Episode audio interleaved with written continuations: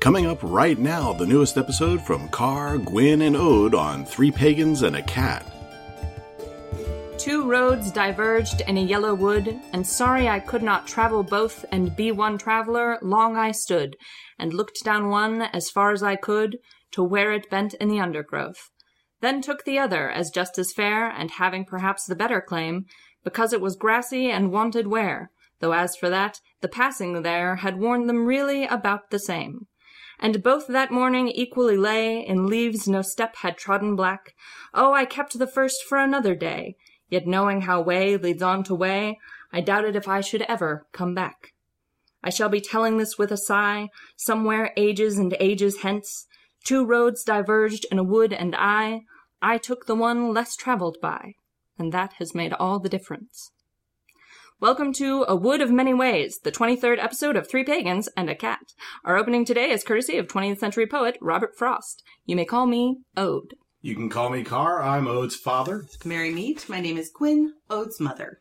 Hey, we got through that okay. That was a really That long. was a Yeah, I know. one. I know, I know, I know it's a little long, but I feel like so often that poem just the like You get the Yeah. the last, last stanza, stanza, gets yeah, quoted, and yeah. I wanted to give it like the full experience beautiful. because Yeah. it's a beautiful poem. It's got like layers that I think people don't get to fully experience most of the time because they only hear the last bit. So Right. And, And it's, it's- apropos. it's very appropriate for our episode today because we're going to be talking about our paths, how we got from points A to B to C to D, etc., on those paths, and sort of where we are and what we're doing now, because people have been asking. Right. We've had a lot of questions about this. hmm We've had a lot of people say, "Well, I want to know more about what your path actually is." hmm So- and how did you get there from did you get? Christianity? Right, yeah. And yeah, so we thought we'd talk about that.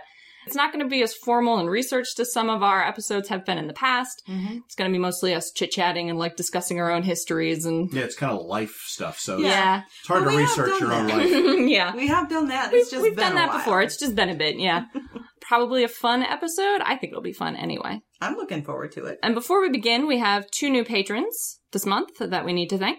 We have our new cat, Marcella M., and our new hunter, Raven. So thank you both for supporting us on Patreon. Thank Yes. you. Thank you very much. We're going to start with my path just because it's probably the least fraught and complex of them. That's not that complex. It's, it's Uh, certainly, yeah, well, it's, it's- definitely fraught. I had a really like basically very straightforward trajectory from Christianity to where I am now, which I describe myself as a syncretic heathen, which I'll describe, I guess, in a little more detail in a little bit. I was raised as a Christian. My parents were both Christian when I was a child, as far as I knew. You'll hear more about this from them in a little bit moving forward. But from my perspective, they were both Protestant Christians, and that was the only information I ever had. We weren't allowed to read about other religions because there was like sort of a movement at the time that if you read about another religion, it would sort of corrupt you into that religion. So I really didn't have exposure to other religions at all until I was probably 10 or 11 or 12 in that like early adolescence when my mother became a witch and stopped being a Christian and told me I didn't have to be one if I didn't want to be one. And I didn't. so I stopped. And that was the end of that. I wasn't allowed to be a witch because, in my mother's opinion at that time, children shouldn't be doing magic, shouldn't be doing witchcraft. So she wouldn't train me. And I didn't want to go to church. I had never felt like connected to church. I had done Christian things all my life. I had gone to Bible school and I had mm-hmm. done Bible camp. And Yeah. I had, you know, I had rededicated my life to Christ like three times already by then because sometimes, if you've never been to a church, you maybe haven't Yeah. experienced this, but at, so at churches, sometimes the pastor will call anyone who has, who has fallen from the path to come forward and rededicate their life to Christ. And in a church, you get into this kind of weird, like, group mind. You, it's very easy to get sort of drawn into that Mhm. experience. Mhm. And so in that moment, I would be like, oh gosh, I have fallen from the path. I should go rededicate Yeah. my life to Christ. And I would go eight. at eight. and I and I would, you know, go up to the front and rededicate my life and cry and get prayed over and then I would go back home and as soon as I got home it would all sort of slough away like dead skin and there would be nothing left over. Yeah. So by the time I was like 12, I had decided, okay, well, this obviously isn't working, so it's not for me and I'm not going to keep doing it. Having been given the permission to not be a Christian anymore, I decided that was that, and I was going to not do it. Mm. And for several years, I didn't at all. There was a brief period where I would attend church again, and I again would do that thing where I went back up to the front. My grandmother would take me sometimes to, that was probably somewhere in the So middle then when I was middle. 13 or 14 Because Granny was and taking Granny was taking me to church. Yeah. And I would again do that thing, and then I would come home and be like, why am I doing this? I don't want to do the thing. So I would just Yeah. stop and quit again. But by the time I was a teenager, I had pretty much like dropped the whole thing, and I didn't ever pick it up again. And I didn't really pick up anything to replace it because, like I said, I didn't have a lot of exposure to other religions, so I didn't really know what my options were.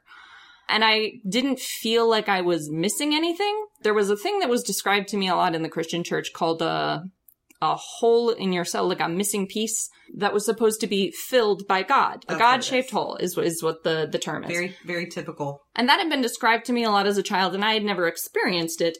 I had never felt like I was missing a piece that needed to be filled in by something divine. So when I left that faith and not having sort of a framework for other options even in my brain, I didn't feel like I was missing anything. So it just didn't occur to me for a long time to go on a search for anything. Eventually, I had a friend, several friends who were in various faiths, and I would talk to them about their religions, and they would describe to me sort of how they had come to those religions, how they had found those faiths, how those faiths interacted with their daily lives. And I sort of picked at that idea for a couple of years without ever really like dedicating myself to it. I was never really an atheist. I had all sorts of like superstitions and like mm-hmm. little spiritual impulses that just didn't have an outlet. Would you say you were an agnostic? I get, yeah, agnostic is probably the, the term I would, and I think that's the term I did use for a Mhm. while, was, was an agnostic. That like there might be something out there, but I couldn't know and it didn't matter. So eventually I got to a point where I wanted something. I still didn't really know what my options were. Nothing that had been presented to me by that point really fit. None of the mainstream religions. And how old Really were fit. you by this point? That was probably when I was 25 or 26 Mm-hmm. was the point at which I like I knew I wanted something. I didn't know what. I didn't think one of the mainstream religions that I had sort of the most exposure to was going to do. But as far as I knew at that point, my parents were very Christian again, and I wasn't interested in like rocking the boat on that. So I just didn't do anything about it. Like I would do a little bit of research and I sort of picked around the the edges of paganism because my mother had been a witch before, so I knew that it at least existed.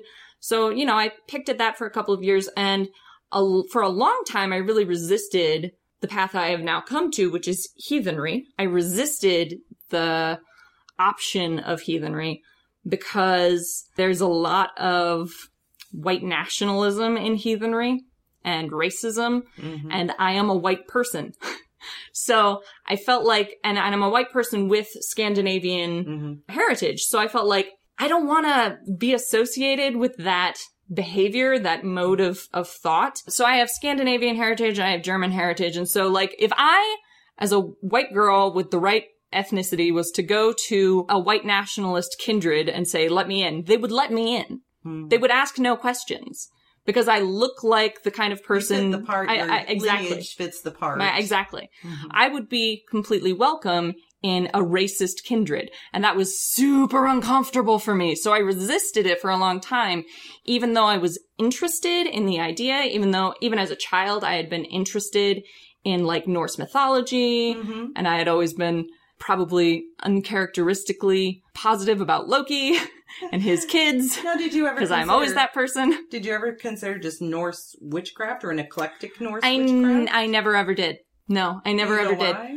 I think just because for me, the Norse sort of mythology in general, as something that you interacted with spiritually, had gotten really tied up with that Mm-hmm. Even racist kindred concept. Norse witchcraft. Yep. Didn't matter to me whether it was like part of that religious system that has been co-opted or whether it was like an eclectic witch that had, had Norse patrons. It didn't matter to me as far as I was concerned. It was all sort of tainted by that group being Right. involved How did you overcome that? eventually I reached a point where I had tried other things, like I had tried, I had pursued for a little bit a Kemetic faith, I had pursued a Celtic faith for a little bit. I pursued a bunch of options, some that I had like a genetic connection to, some that I had no genetic connection to, just sort of like testing the waters. And finally I figured like, well, I've tried everything else. I might as well at least give it a shot, right? Mm-hmm. I might as well at least open myself to the possibility mm-hmm. that this is the right thing for me. And as soon as I genuinely engaged with heathenry as a, like a faith system, and as soon as I genuinely engaged with the gods uh, of heathenry, at least of the Norse uh, tradition, I felt so emplaced. It's not a God shaped hole, but it is a rooting for me. Nothing is repaired by me having this thing because there was nothing broken about me to begin with. But I do feel like as though I have found the right place to set down my roots and grow and flourish and bloom. Right. So that's what I do now. I'm a heathen. I'm a syncretic heathen. So heathenry has a lot of missing pieces because it's one of those religions that was very oral and a lot of the things that are written down about it now were written down by Christians hmm. and there's just not a lot of source text left. It has a lot of holes and gaps that need to be filled in to make it sort of a functional modern religion. So how I address that disconnect is by learning from other religions, especially Indo-European religions that are more whole today, looking at sort of the things that they do and how their religion and their faith system and their magic systems function and syncretizing those into my faith system as a whole, which is something I am able to do very easily because I don't have a kindred, which is another way that I've avoided the racist kindred problem is to just not have one. True.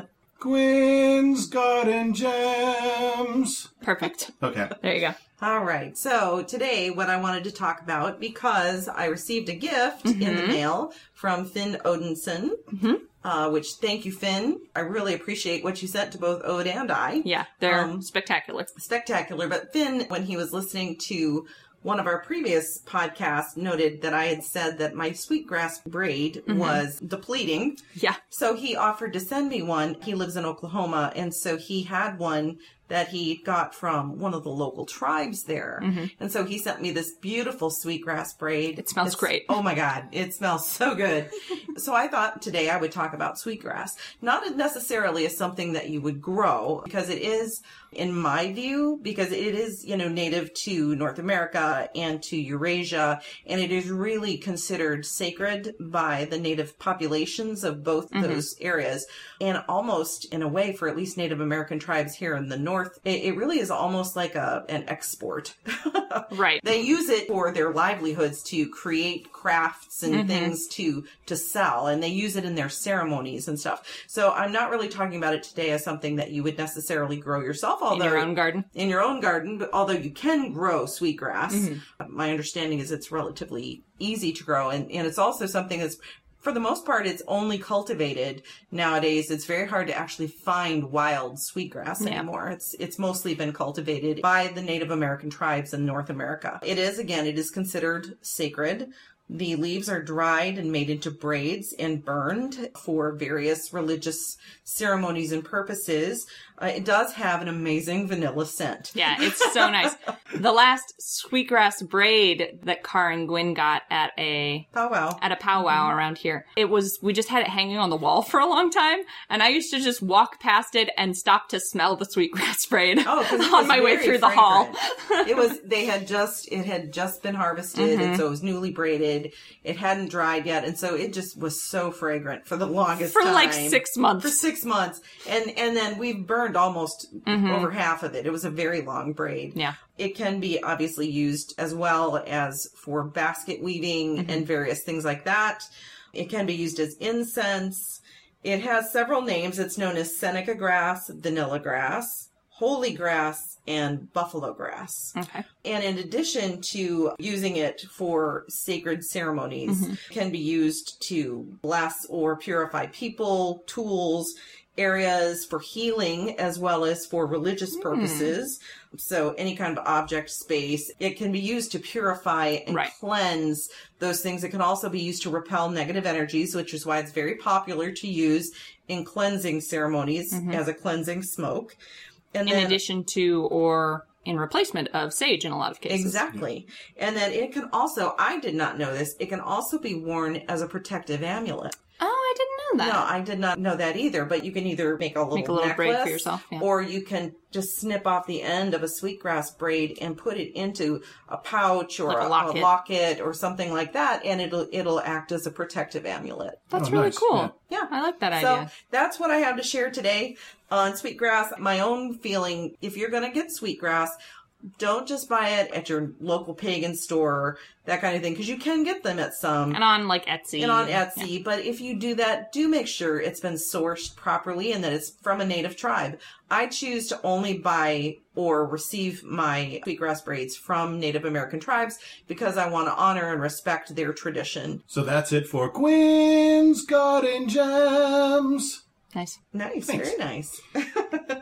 So I'm next. Yeah, you're next. I'm next. All right. Mine's pretty straightforward. I was raised in the Christian church from birth, basically. yep. I Did the whole like salvation thing, walk down the aisle, blah blah mm-hmm. blah. When I was like six mm-hmm. years old, after seeing a movie called "He oh, Came Like a Thief in the Night." oh my god, you saw That that? Oh yeah, terrifying As at a six. child? Yeah, It's yeah. a They piece showed of- it. They That's- showed it at our church. That should be illegal. It's a piece of shit movie, but it does do a good job of scaring the bejesus out of you. Yeah. It's also like pretty gruesome and probably should not be shown to small children. It's not as It's gruesome, not gruesome as you think. as you think It's because the it was made in idea. the seventies. Yeah, but, so, like, the- I mean, it's. I've watched it since then. Like since being out of the Christian church, I've watched it, and it's really hokey. yeah, I know. It's very not like. Saw or anything, But- but, for the for the audience that's Good God, I hope nobody ever decides to remake it that way. for the for the audience that's being exposed to it, it's like really traumatizing. Yeah. I would think. Yeah, especially if you're a six year old Yeah. child. Yeah. It's, it's really intense for children.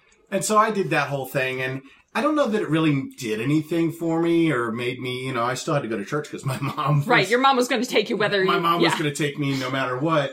You all probably know the story, but like I came home that night from after seeing that Right. movie and woke up in the middle of the night and nobody was at home. Mm-hmm. Yeah, I so you thought you'd been raptured. I thought they had been raptured. I had been left behind, and you know I was doomed. And for those of and- you who might not know, if you weren't raised in the Christian church, the rapture is a term that means all of the Christians are snatched just Into away heaven. instantly into heaven, and every all the sinners are left behind. I, I used to have similar experiences as a child when I was very young, where like I would find myself unexpectedly alone in the morning and be like, "Oh no, I did it! I did I it bad." missed it. I missed it. So Uh-huh. you thought everybody had Well, been yeah, and it snatched turned out away. turned out they were out in the garden. Mm-hmm. Um, but my my grandfather and both my parents were out in the garden. But I literally thought like I'm doomed. I've been left behind. Uh huh. So, I it mean, made you was feel better, probably. Right, yeah, it made me feel better, you know, that now I have my fire insurance. Right. Like I said, again, I don't think it meant anything other than I just felt better.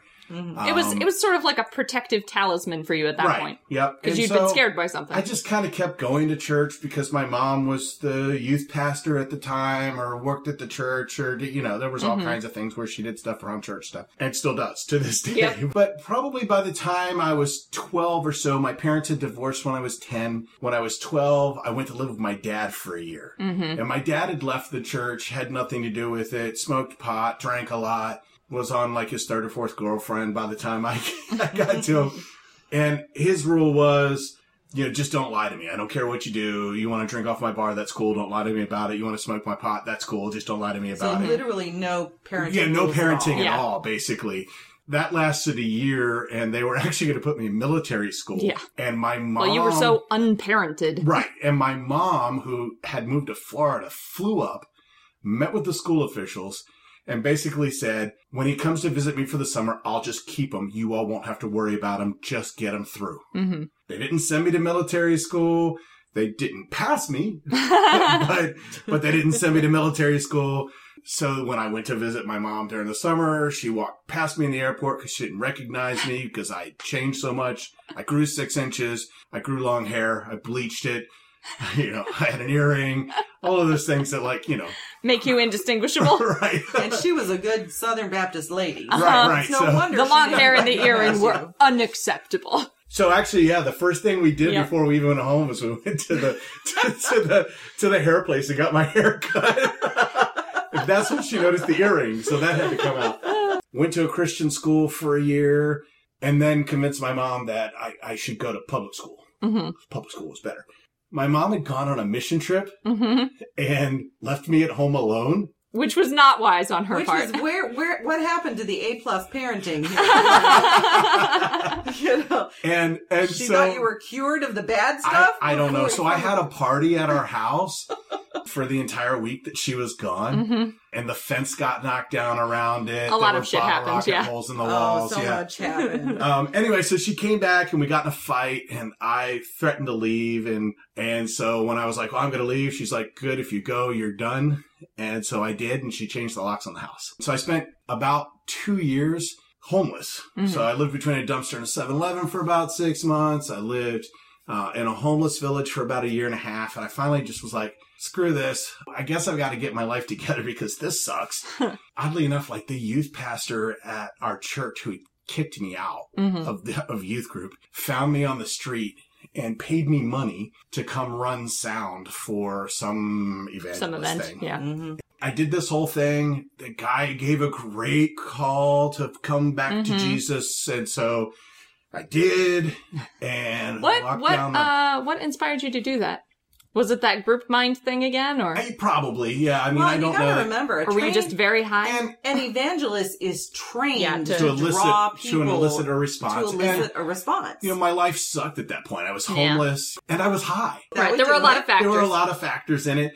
So after that, I was like, all right, well, now that I've got that settled, I can go back to my mom. Went back and said, hey, you need, I need help. You're the only person that can help me. And she gave me an ultimatum again. You can get a job or you can go to college. And I was like, I'm going to go to college. 'cause right, I don't that want one a sounds job. much easier. I don't, know, just blended in with, you know, with, it was a Christian college. I'd already been hanging out there since I was probably 12 or 13 because that's where your mother because my mom worked there, so it was super. You know, I knew everybody. I Mm-hmm. you knew all the faculty. I knew all yeah. the faculty. I knew you know everything. a lot of the students. right. So anyway, went to college. Went to a Christian college. Met Gwen Right. there, but never really had like a I don't know. I guess like a true relationship with Jesus.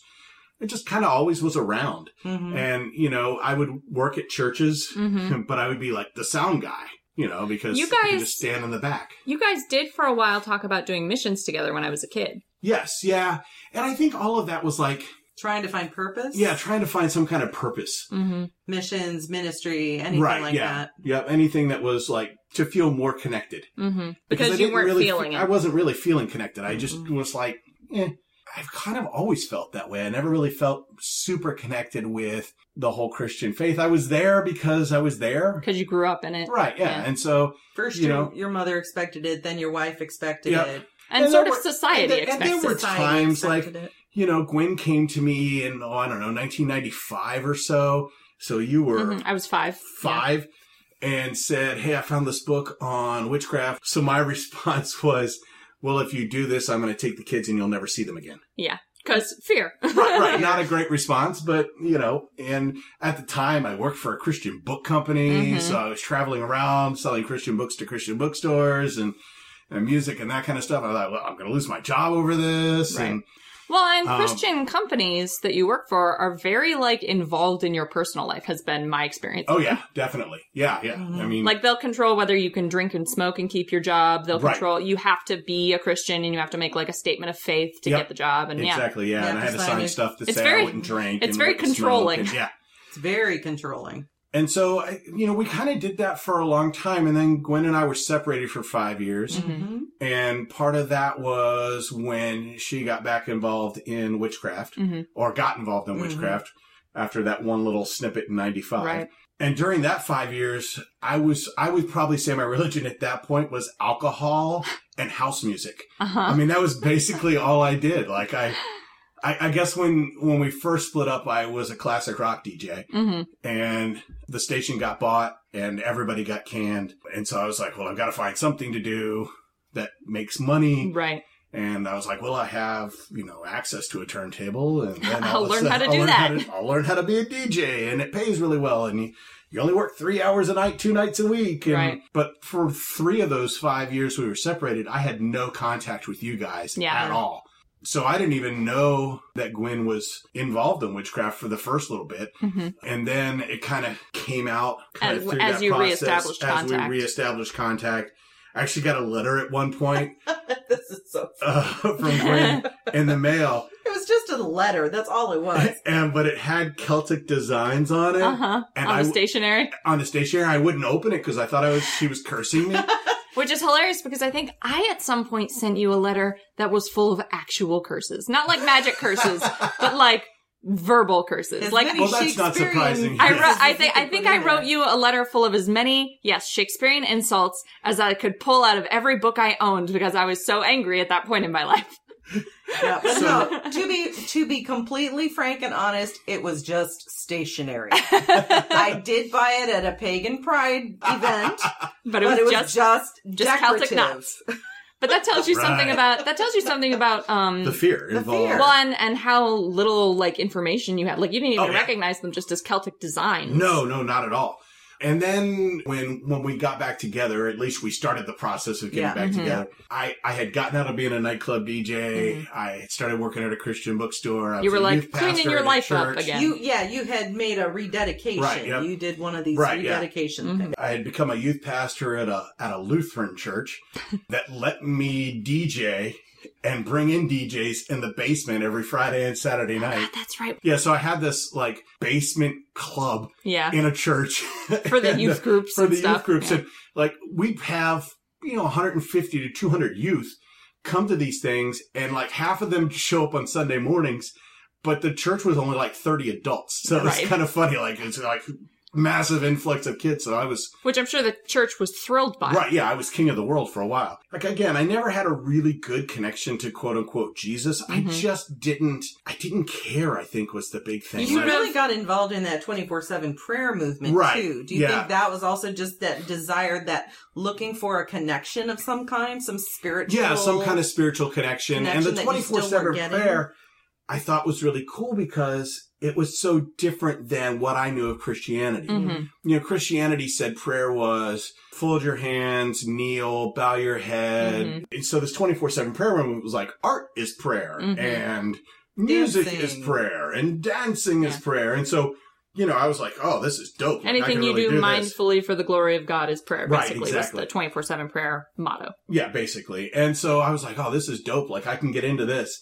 You know, I did a bunch of these 24 7 Mm-hmm. prayer rooms where it was, you know, seven days, 24 hours a day Mhm. for an entire week. Of There would always stuff. be someone there. There would always be someone there, although most of the time it was just me. Yeah. But Um, you were still not feeling fulfilled? No. No, you and that's why I kind of. religion yeah, instead of. and that's why I kind of flip flopped and, Mhm. you know, that kind of stuff. And there would be like, you know, they always talk about in Christianity about mountaintop Mhm, highs and mhm. valley lows. Yeah. And I, you know, I had more of those kind of mountaintop highs. Mhm, at that time. at that time. But then we, you know, we separated again for a little bit. Ode had some issues. Yeah. So it was just kind of chaos. And I was like, you know, basically, fuck all this stuff. I'm moving to California. And so I did. I just packed up one day and got in a car and drove from Alabama to California in 23 hours. Yeah. Stupid way to drive to California. yes, California. it is. You're lucky Uh, you're alive. and then I don't know, probably a year and a half or About two a year. years, about a year after that, I was like, all right, I got to figure out this whole marriage thing because that's what God would want, and Mhm. blah blah blah. so you're having another rededication moment? eh, kind of, I guess. You somewhat. would just sort of, maybe you would live by these rules, rules all for your so life. long, yeah. And I just didn't care. I mean, about the religion part of it, but I was just like, it'll make my mom happy. It'll probably, you know. So I got in uh, on a bus. I Mhm. sold my car. hmm in California and got on a bus and took it to Michigan. And then we, you know, we tried to rebuild our lives, Mhm. got back involved in church stuff, got Mhm. back, I actually worked for a Christian ministry for a minute, like working with gang kids, hmm then got a job at a mega church as their sound and lighting guy, which again, I mean, it was just like, eh. and I broke all the rules that they had me sign paperwork Mhm. for. I still went out and drank. I started a thing that was about drinking while I worked there. It never really connected. So when that job ended, I was like, you know what? Just fuck all of this. Like, I don't, I don't need anything. Yeah. Like, I just don't need any of it. Mhm. And so that probably lasted for three and a half or four years where I was just Yeah. like, fuck it all. I don't care. I'm not going to do any of it. And then, I don't know, I just felt like I was missing something. And I've been through the 24 7 prayer movement. I've been like checking out Celtic Christianity and Gnostic Mhm. Christians and that kind of stuff that was kind of eclectic and all yeah, that. and, and fringy On stuff. Fringy, yeah, fringy from Still kind of Protestant- Christianity, right, but right. Yeah. And you had explored like you had looked into sort of different monastic orders Yeah. and things like that. Exactly, People who yeah. who experienced Christianity differently. differently, yeah. and with a little more mysticism Yeah. involved. Yes, very much so, especially with the Gnostics. Yeah. You and I had gone downstairs out of our Yep. apartment, and so I could smoke. Yeah, we Yeah. we often did this uh, at the old apartment, especially where Carr would go downstairs to smoke, and I would go down with him, and we would talk Right. because Just about stuff. yeah, just about whatever was on our minds at the time. And so I just brought up to Odin, I was like, I have this feeling that something's missing, and I'm not sure what it is, and I don't know What I my options are. What my options are, anything like that. You know, I'm like, well, what would you think if I looked into, you know, something that's not Christianity? And Odin was like, well, I now do that anyway. Uh-huh. And uh, I was like, "Let me tell you a secret, Daddy. I have been doing that the whole time." so, which I had no clue about. So I had no clue about Ode being involved in heathenry or Mhm. anything like that. I think I'd already gotten back involved in in the craft, Yep, Mhm. exactly. And but so I just hadn't really. But we had just you. sort of Right. all not been talking about We it just Right. each hadn't been other. talking Right. about it. You knew I was very open that I was uh, practicing the craft again, but Right. we just didn't discuss we just didn't it. discuss it yeah and so i just i was like all right well you know i'm good at google. Mhm. so i'll start googling stuff. Just started looking around for like something that fit. And i remembered these whole celtic christian things that were just different and Mhm. kind of weird. And and i was like well let's check out that. And then i found druidry. And i was Mhm. like well this looks kind of cool. So I'll, I'll look at it a little bit. And i looked at a bunch of the different orders that they Mhm. had. And it He did like an exhaustive comparison of the different orders. yeah yeah. Found the adf felt like it really kind of fit me Mhm. at least for now. That's where I kind of fell into was uh, Celtic Druidry, and it's it's made a whole lot more sense Mhm. to me. And Well, why can you tell us a little bit about Celtic Druidry? That what appealed to you about it? I think a lot of the ancestor worship, the fact that there really isn't like heaven or hell. It's Mhm. kind of like you're reincarnated, but you can be reincarnated into anything. Right. So a tree, a rock, an animal, a what you know, whatever.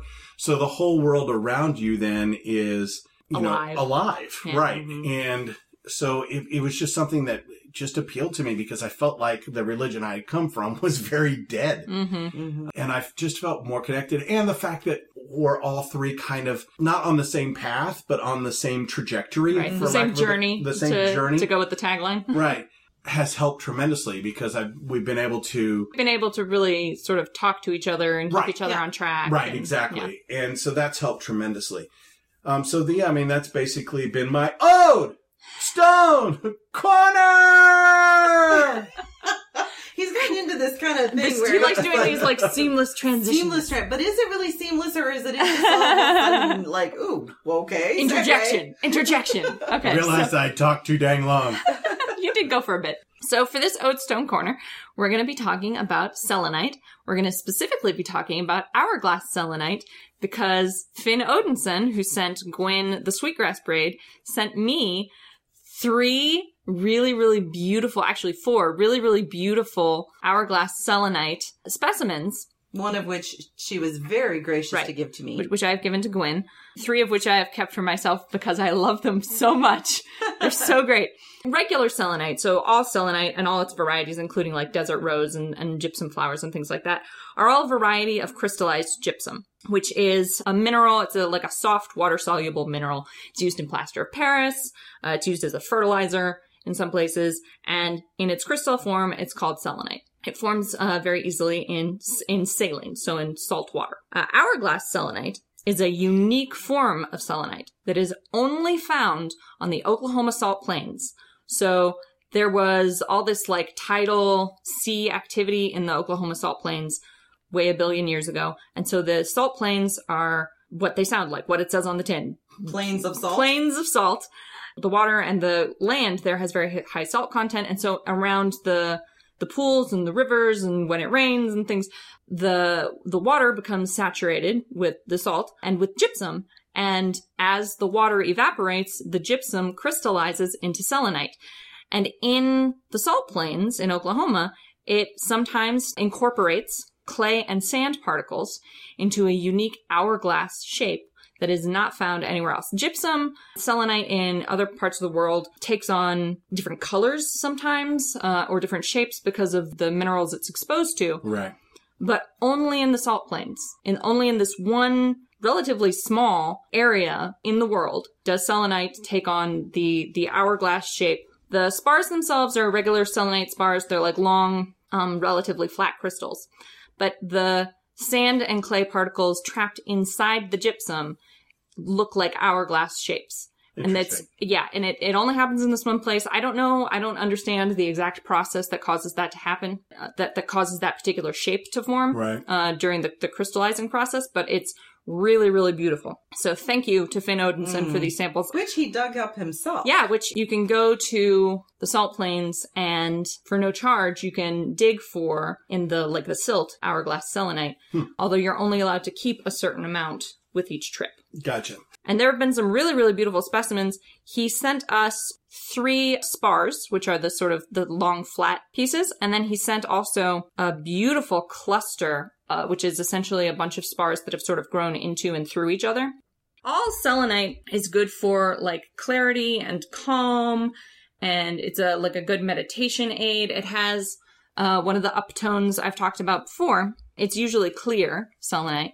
And the hourglass selenite has like a clear base, sometimes sort of a rusty color because it has iron oxide in it. Right. And then it has the, the brown clay and sand particles in it forming the hourglass. So hourglass selenite, in addition to being a very like calming, focusing stone, very good for meditation, for sort of connecting with higher energies. Also, simultaneously has a grounding element because it's literally got earth in it. Huh. In fact, it's literally got very specific earth in it, and I have like a suspicion that I haven't like 100% verified yet, but I've got a suspicion that there's something like unique about hourglass selenite because it comes, is it all comes from this specific place, that it's tied to that, those land spirits somehow. Mm-hmm. Interesting. So, especially the clusters have kind of a hivey feeling to me, where it feels like they're connected to something.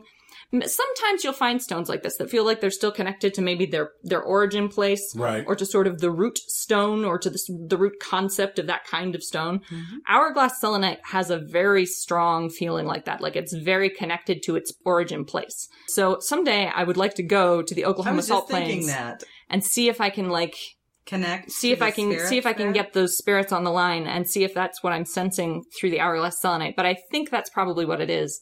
Is that these stones, because they are so specific, because they are so unique, because they come from this one place, have like a really strong connection to that land. So, but they have grounding properties, which is a really strong combo with like a clarity and a calming thing because it means so like regular selenite you use as a meditation aid and it like brings you to a higher level, right? Right. But that can get you a little disconnected. Hourglass selenite, because it also has the grounding component in it, grounds you at the same time that it elevates you. So you take, there's like much less chance of getting sort of disconnected from your physical self. It's going to be much easier to pull out of the meditation when you're done. So it's like a really good, like all purpose stone to bring into a meditation. Very cool. I would say it's like a good spiritual organizer. So if you're like sorting through a lot of shit, I would bring an, a piece of hourglass selenite if you can get one. They're not like widely sold because they only come from this one place. but Right. Mhm. if you can get a piece of hourglass selenite, I, I would think it's probably very good for sort of sorting through your shit and organizing like the layers of your identity. It's also got what I would call like a no nonsense but ethereal attitude, which is kind of a weird combo, but it's how I think other people think of guardian angels. Mm.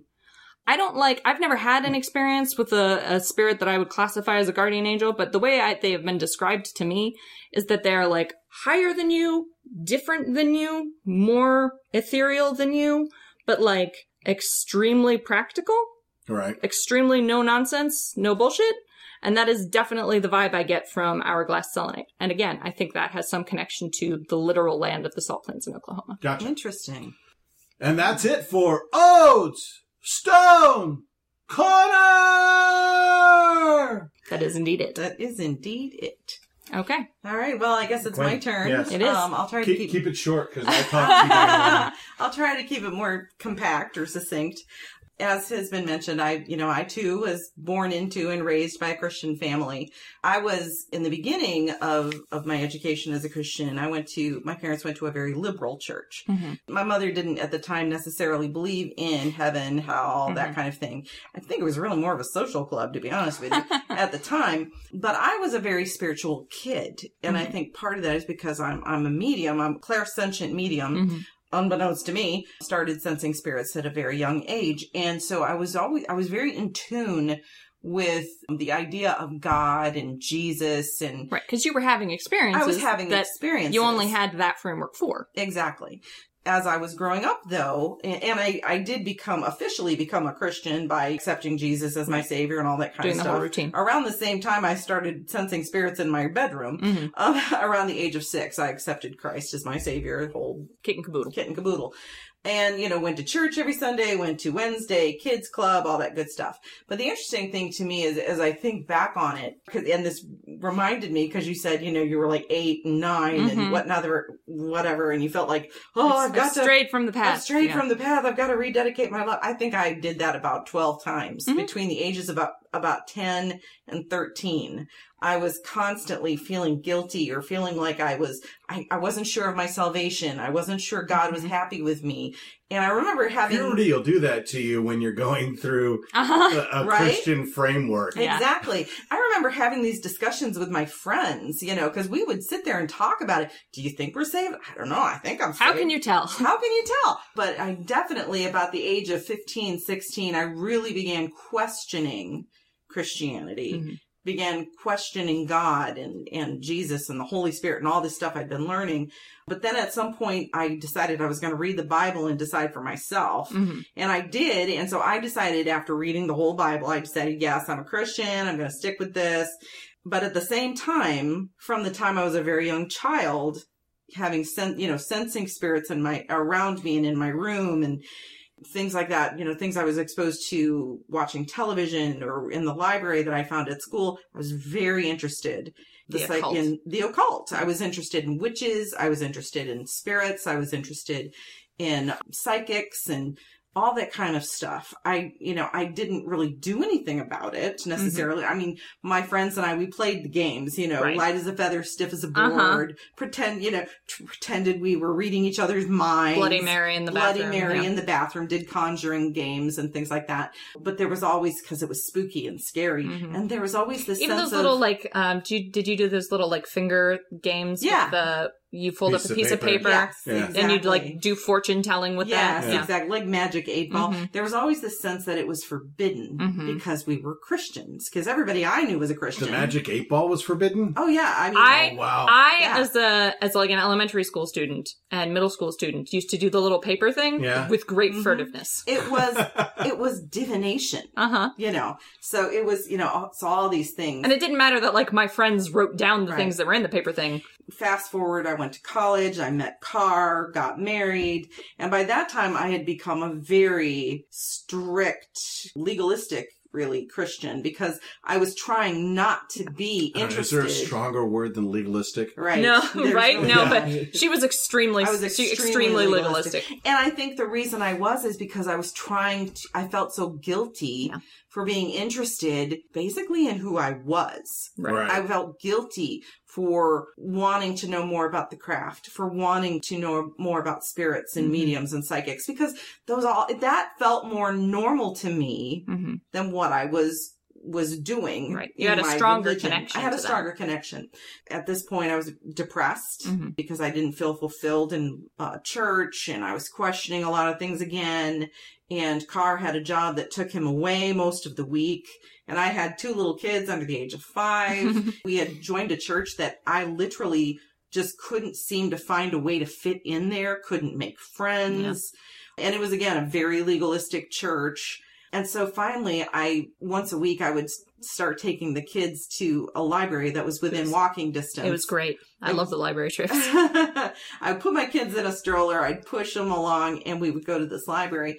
And my, I think the librarians must have realized I was a desperate mother because every time my, I pushed open the door, and it didn't matter what time of day it was, what day it was. Suddenly it was children's hour.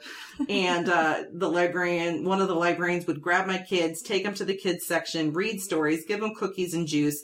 And I was free to wander for an hour in the, in the stacks and read and do whatever I wanted.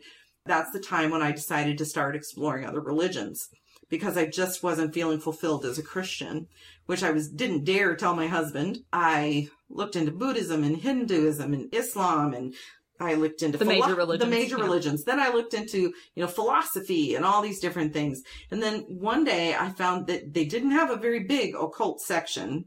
It was a tiny little town. because it was in Georgia. Yeah, it was in Georgia, so very tiny. But they had this one book, and it was called Ariadne's Thread, a workbook of goddess magic. And instantly I was intrigued because, first of all, I'd always been drawn to magic. The second was I was just so disillusioned with God. I thought, what the hell? Let's see what a goddess is like. And so I took that book out, I took it home, I devoured that thing within a day. Mhm. And then I tried one of the exercises and felt immediate connection. The thing about that was it felt like coming home to my true self. Mhm. And so that's when I told your father when he got home. Right, he was in like, 1995. 1995. He was like, you do this, I take the kids, you never see them or me again. Terrified me. I didn't want to lose my children. Sucked it up. I took the book back. And for the next five years, I tried to be the best little Christian wife I could be, even though it really became just a mask. Mhm. And then finally in 1999, I said, fuck it. I'm, I have access to the internet now because we didn't have that in a, a normal basis until about 1999. I started getting into chat groups and things like that that talked about pagan issues and Mhm. witchcraft. And I just was, I got books out of the library again and started reading more and I'd hide them in places under the bed and, and things like that. And so finally I, one day I said, this is who I truly am. And so even though I was still going to church, I was teaching at, at a Christian preschool. I was putting on the good face for everybody at home. I was practicing goddess worship. I had dedicated myself to the goddess. I was learning everything I could about the craft. I was meditating twice a day. I was gaining in my own understanding of who I was as a medium and as a witch. So I started with Wicca. Mhm. And then, as your father explained, over time we separated. And for, you know, most of that time I was practicing some, either some form of Wicca. And then I moved into uh, traditional witchcraft. And then eventually I moved into Christian witchcraft. And the Mhm. reason I eventually moved into Christian witchcraft is because I flip flopped back and forth all Oh, the time Mhm. because of guilt. Yeah. Because of over 30 years of, by that time Of training. of, of programming and training by, by Christian teachers and preachers and things like that, that what I was doing was wrong, that the divination I was learning and the, and being a witch and all these things was wrong, that I shouldn't worship other gods and blah, blah, blah. And I thought I was harming myself and I thought I was harming my children. Mhm. I would flip flop back and forth. Well, I, I'm going to be a Christian. No, I'm going to be a witch. Well, I'm going to be a Christian. No, I'm.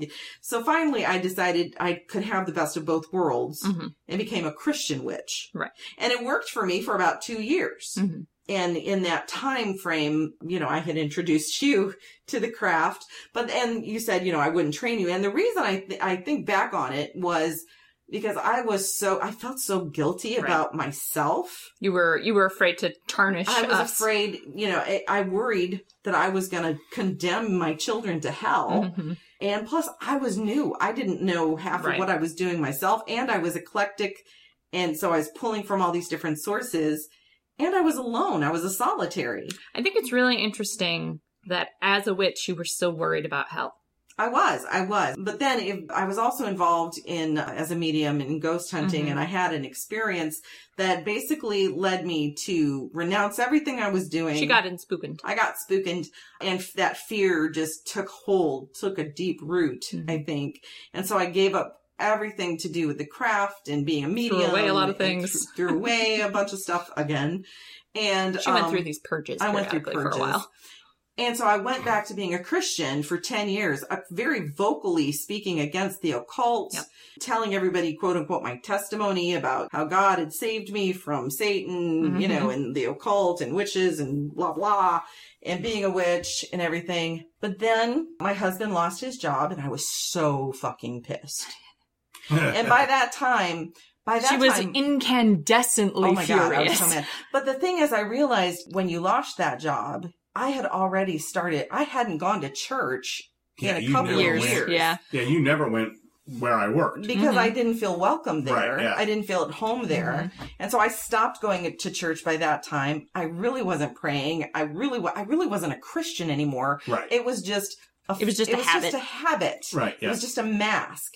And when you got fired and it was a this big messy deal and I was just incandescent with rage and I thought I could curse the fuck out of them and they wouldn't know what hit them. I was it made me sit back and go, "Huh. Can take the witch out of the occult, but can't take the occult out of the witch. I still, you know, hemmed and hawed and, and things like that. But then my father died hmm and my son came to me and said, I'm your son. right. and he's, he's, uh, my, my trans son. hmm I realized I could no longer a put these masks on and pretend to be something that I was not. hmm There's a saying, once a witch, always a witch. And I, I believe that is true because my mentor had years before all of this. What she told me was, you don't learn how to become a witch. You remember how to be a witch. hmm It's something that you are That you And just unlock. that you unlock within yourself and let and you set free.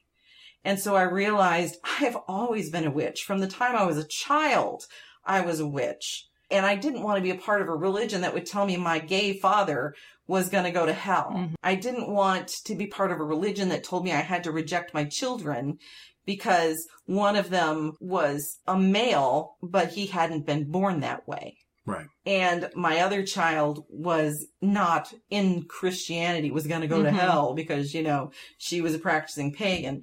I didn't want to be a part of that system anymore. And so honestly, I just didn't want to be a part of religion anymore. Ode and I had many, many chats. oh, many, many. many, many talks. she finally was just and we had like- been i had been talking to my parents about their christianity for years i was constantly asking questions and challenging Arguing. them arguing. Arguing. i was asking questions i was challenging them to explain to me this thing in christianity that doesn't make sense to me explain to me why you believe this thing explain explain explain explain and i was very rarely satisfied so i had forced them to have these conversations with me for years and but then I started, you know, talking to to Ode about how I felt.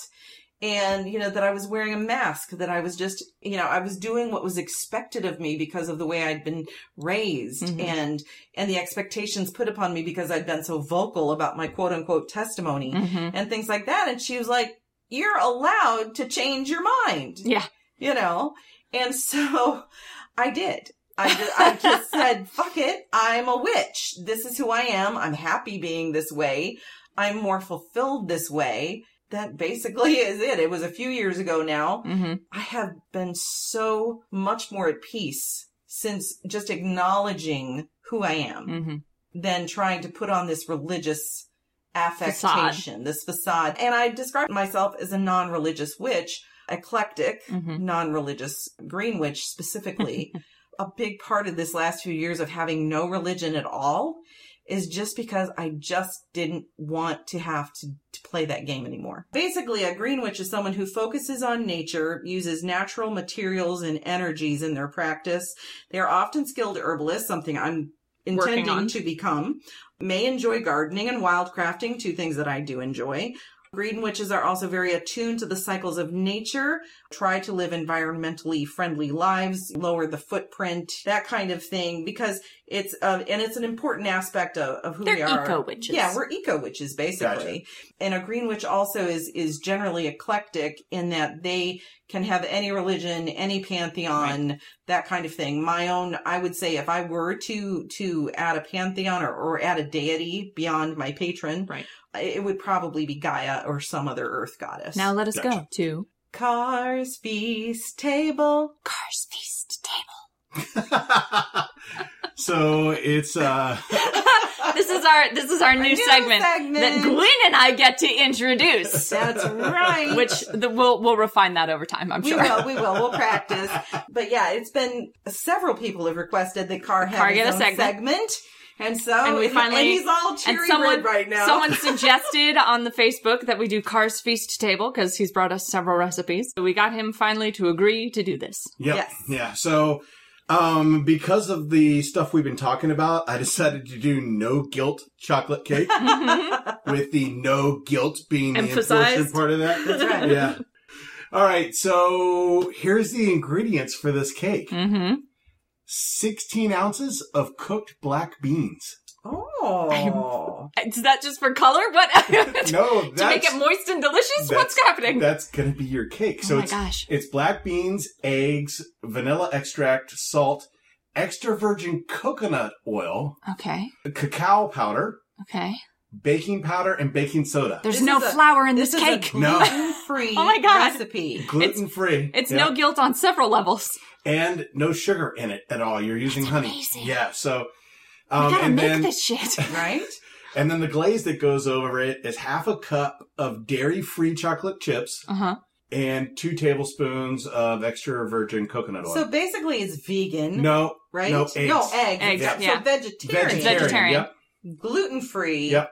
Low sugar. Yes. That's amazing. Exactly. Yep. That's nice. Hence the no guilt part. I That's guess. right. Right. So you basically you place all the ingredients for the cake in a Uh-huh. high-powered blender and blend the crap out of it until it's very smooth consistency. You throw it into your cake pan, then you set your oven to 350 and bake it for 35 minutes. Now I'm assuming you can That's get super those easy. cooked black beans just out of a can because those would already be cooked. Yeah, Or would you- Could. or I you would. need to heat them I up a would little bit do. I would cook them. Cook them. Yeah, because otherwise you're gonna have to Rinse drain and this. drain yeah, you're gonna have Yeah, to rinse true, and drain true. whatever Okay. like Yep. liquid they It come sounds intriguing. I'm, I'm willing to I try know. it. Yep. And then the glaze that goes on it, you basically just microwave the coconut oil with the Nice. dairy-free chocolate chips for 45 That's seconds. so easy. Stir, and when the cake pour. is cool enough, pour it over it. I'm. That's down. the easiest and like no guilt chocolate cake. I, I'm willing to try it. yeah. and Although I think we should make him make it.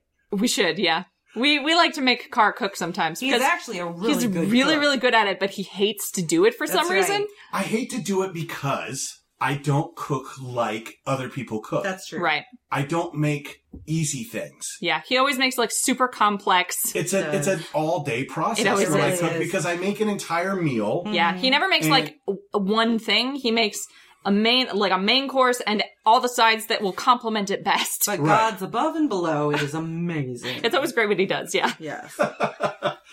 So yes, I'll make this cake. Thank you. You're welcome. Yeah, and we'll let you know if we love it. We probably will love it. We will love it. So is that it for your segment? That's it. Yeah. Oh my Yeah. gosh, that was very nice. we'll Your inaugural seg- segment. We'll post it online so everybody can get the exact, exact amounts because it's a lot yeah. of eggs. Yeah, I'm sure. Um, So this episode went a little longer than we expected, you guys. We Yeah. were going to talk about some other stuff. The next episode that's coming up in two weeks, we're going to be talking about scholarship in religion, and we're going to fold in some of the stuff about um, finding your path. I don't want to say it's scholarship in religion. I would say scholarship, Scholarship in, in paganism. paganism. We're gonna we're gonna continue sort of in this vein, discussing this kind of thing in the next episode. But Yeah. hopefully, this has answered some of your questions. A lot of people, like an astonishing number of people, have asked us about how we got to where we are. Mhm. So hopefully, like this has cleared up some. yeah. Oh, guess what? Oh, that's right. It's time for re. Can we do something in the middle? now, I It's want time to for say reviews. the book that we're reviewing today, I got as a, a free book to review from Arts and Craft. Actually, it's And it from was- Weiser Books. Yes, but it was left at Arts and Yes. Craft, and that's the reason we were able to review it today. Yeah, we are Exactly. reviewing a pagan book of prayer by a name I'm going to take a run at, Sizer Sereth, That's pretty close. Yeah. Okay. Yeah. Uh, who is an ADF druid Correct. and the founder of at least one grove, I believe. Yes. I think actually two. Two? Yeah. Okay. So uh, we're looking at this book. It's this is the revised edition. Correct. So the original printing was like 20 years ago, and this is a revised edition that Yeah. has changed the format slightly and has added a few things, but Mhm. but it's not a significantly revised It edition. originally came out in 2002. Yeah. So 16 years ago. Jesus, cheesy crazy. Yeah, we're almost into 20 I years. can't- and I know, I can't I believe- know, Oh, yeah. it's crazy. yeah, so we picked up this book Mhm. and it's interesting. One of the reasons I was interested in that book is because even though I am not a religious Explicitly religious. explicitly religious. I am several years in now, getting to a place where I'm feeling more of a of a desire to put a little bit more of a, a religion or a, spiritual. a spiritual aspect Yeah. into my practice. And so I wanted to have something that if I felt the need for a ritual or a little more spiritual in the situation that I'm dealing with on a Mhm. day to day basis, whatever, it would be nice to have this book because it gives you options for prayers. And so that's what appealed to me about this book. Yeah, so the structure of the book is that the sort of the first, I don't know, quarter maybe talks about why Mhm. pagans might want to pray and Mhm. sort of the the basics of what prayer looks like yeah, and different how forms. how you can go about performing prayer. And Mhm. how Uh, to prepare. Yeah. Yep. And then sort of the last half of the book is a series of prayers that the Mhm. author has written to various gods for various reasons. and some of them are uh, a little more generic than others, but Mhm. is a, a huge variety of, of situations, at least for me, Mhm. you know, and actually used one of them. I did a, a prayer to the land spirits Mhm. after we had been living here for a while. I had been out in the yard, I'd been cleaning things up, and so I decided I wanted to do this and I asked Ode to join me. So we Mhm. offered a light, you know, a little offering Mhm. and we said this prayer and I felt it was very meaningful for me as someone who's not necessarily religious to have this. It's just a small little prayer, but it was nice to have that option. Yeah, most of these prayers are four or five lines. They're not yeah, very, they're not you know, long. They're you could memorize most of them. Yep. And I and it, but it also it it offers um, them as examples of okay, you want to make your own. Here's an idea. Right. Here's kind of a template. So I liked the book. I thought it was very useful. Yeah, I really like uh, like the the table of offerings in the back Mm-hmm. because I don't necessarily know what offerings to Mhm. use. Right. I Yeah, usually, So it gave me a good, yeah, a, a, at least a starting point right. on offerings. I didn't find this book like useful for me personally. I think in large part because I write my own prayers. Mm-hmm. Right. I very much follow sort of my intuition and my existing source material for like what kind of offerings to leave. Right. But I did appreciate the first part of the book, especially where it talks a little bit about sort of why you might want to Mhm. pray and So like the first four chapters. yeah, Yeah, and yeah, sort yeah. of the the various the the ways that you can pray in sort of a nonverbal way, the positions Mm. of prayer, the action of prayer. I, I appreciated that. I, as usual, wanted more information than I got, Yeah. but I understand that that is a me problem and not a book problem. Right. I think good. it's a- I'm think glad it's you're a- getting that finally. Yeah. I think it's a useful book for any pagan to have if they, you know, whether they're a religious pagan or not, just to have on their shelf to give them some options. I, I- think I think it's cool. I don't think I will probably use it. yeah. Mhm. I think it's really well done. I, I will probably use the template in the back about uh, The offerings. offerings and that kind of thing. But because prayer for me still rings Christian, Right. Mm, it's hard. I for have a real hard time to You've, do it. you've, you've got you've got some things you have to unknot before that's really right. an option for you. exactly. Yeah. Yeah. And it may be something I come back to. That said, I never used a Christian book Right. of prayer when I was in Christianity. Right. Yeah. so- It's very, I guess, liturgical. Yeah. yeah, Um, which is very ADF. And Right. that's- it's a, a druid who wrote the book. Right.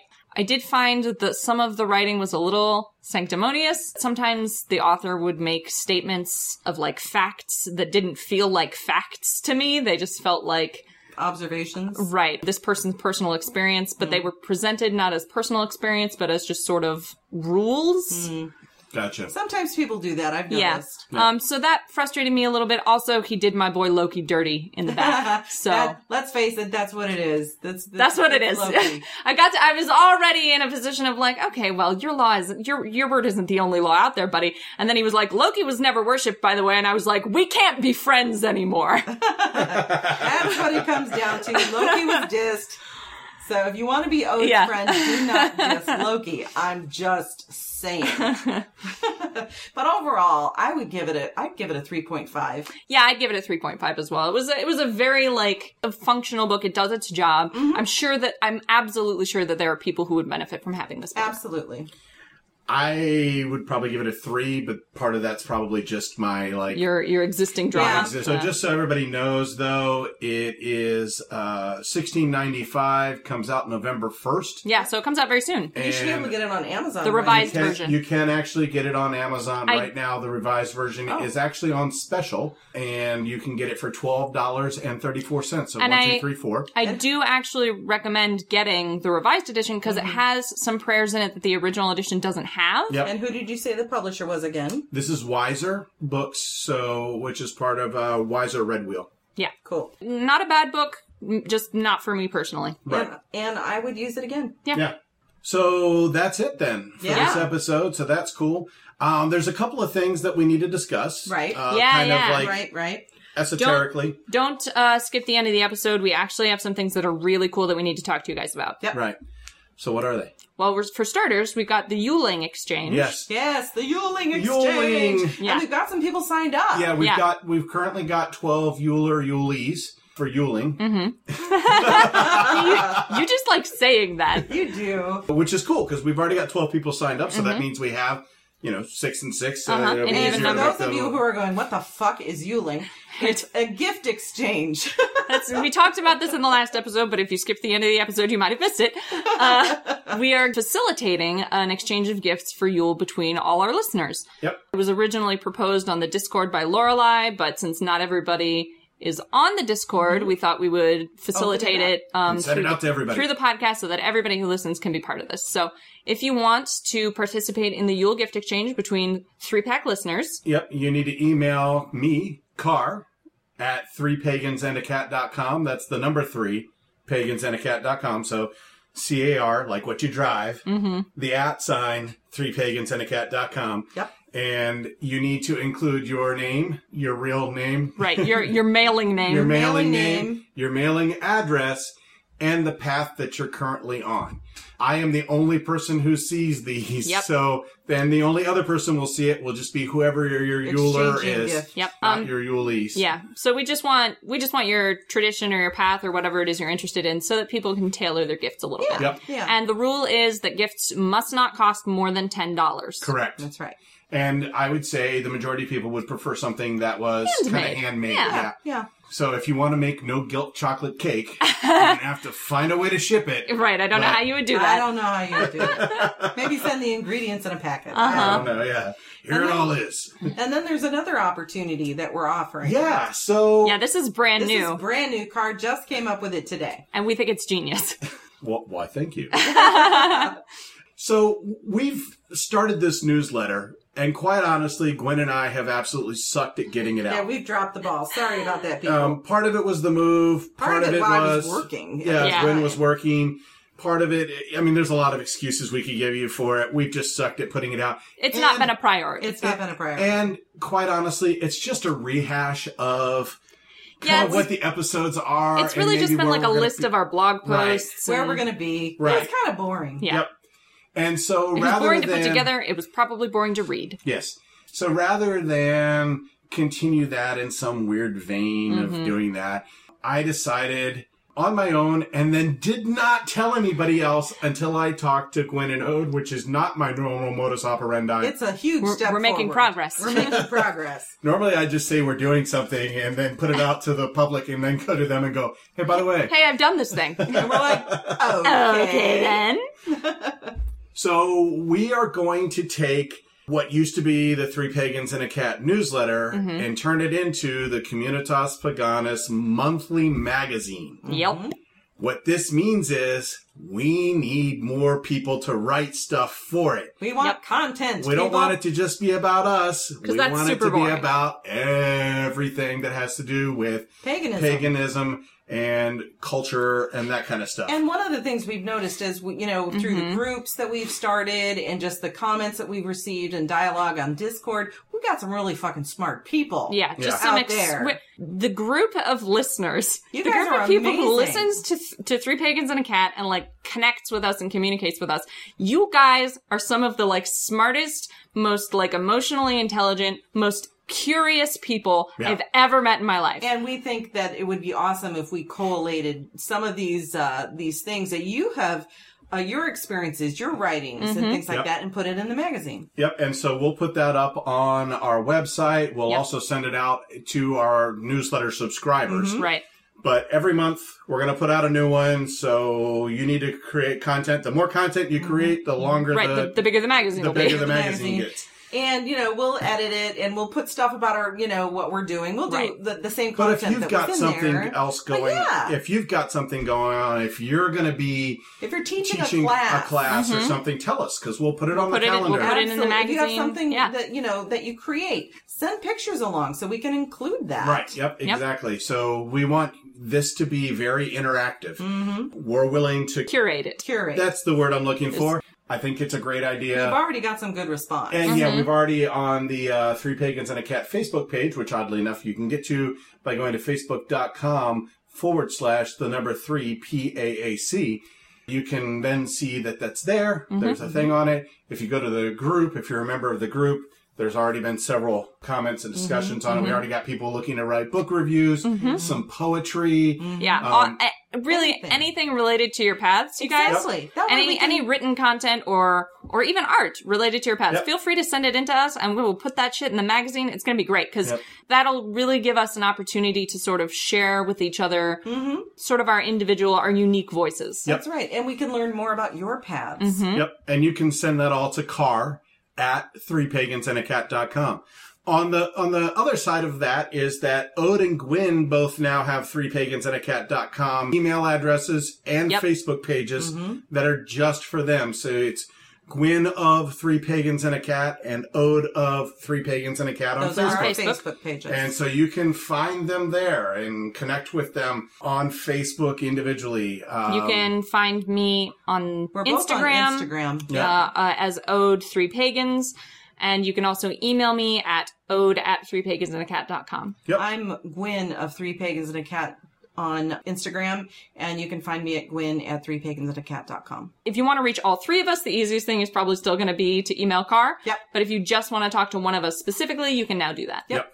And then I'm going to throw out one other thing that Ode will probably kill me for, but um, and maybe Gwen. Uh oh. But I think for our Yule episode, Mhm. we ought to open up the channel on Discord for everybody. I'm okay with that. Okay. Yeah. So for Yule, our gift to everybody. Yep. Our gift to you all Our gift to you all is that the recording channel will be opened Yep. so that even Everybody can listen. and even ask listeners questions. who are not hunters will have access to the to the Discord and to the Hunter channel so that you can listen and one episode. and talk with us and hang out Ask with us Questions. Yep. during that recording. Yep. So That's right. look And if forward to you're- that. And if you're not sure what the hunter level is, that's part of our Patreon. Right? yep. If you want to support us, you can go to Patreon for threepagansandacat.com. You find that on our website. Yep. We have a And we- Redbubble where someone bought a sticker recently. Mm-hmm. Really? Yeah. Oh, Interesting. that's cool. We get very little traffic through the Redbubble, but someone did buy a sticker and I was That's like, cool. amazing. Somebody's bought a sticker. Amazing. I think somebody bought a T-shirt one Yes, time, right? yep. Once, yeah. yeah, yeah. So, So yeah, knew? but so you've got options, and but you'll find those tier levels on uh, on the Patreon. Yeah. and normally only hunters and above can hear us on the live recording channel. Correct. So it's going to be a nice Yule gift. Yeah, Yeah, yeah, yeah. that All should be, it should be fun to Yeah, have. because uh, I was looking the other day, and this kind of blew me away. How many people are on the Discord? Have, gosh, let's see here if I can do math. Uh, that would be sixty-two. Yeah, Actually, if I take Gwen out, Mm-hmm. that would be sixty-one people yeah. I don't Yeah. do much on the who, Discord. who are on the Discord. so So, come join us on the Discord, people. yeah, Mhm. yep. Um, and Yeah, it's pretty active. yeah, it's very active. Yep. Probably I need to be on it more because I looked today and I was like, oh, I missed like a week and a half Uh worth of stuff. Yeah.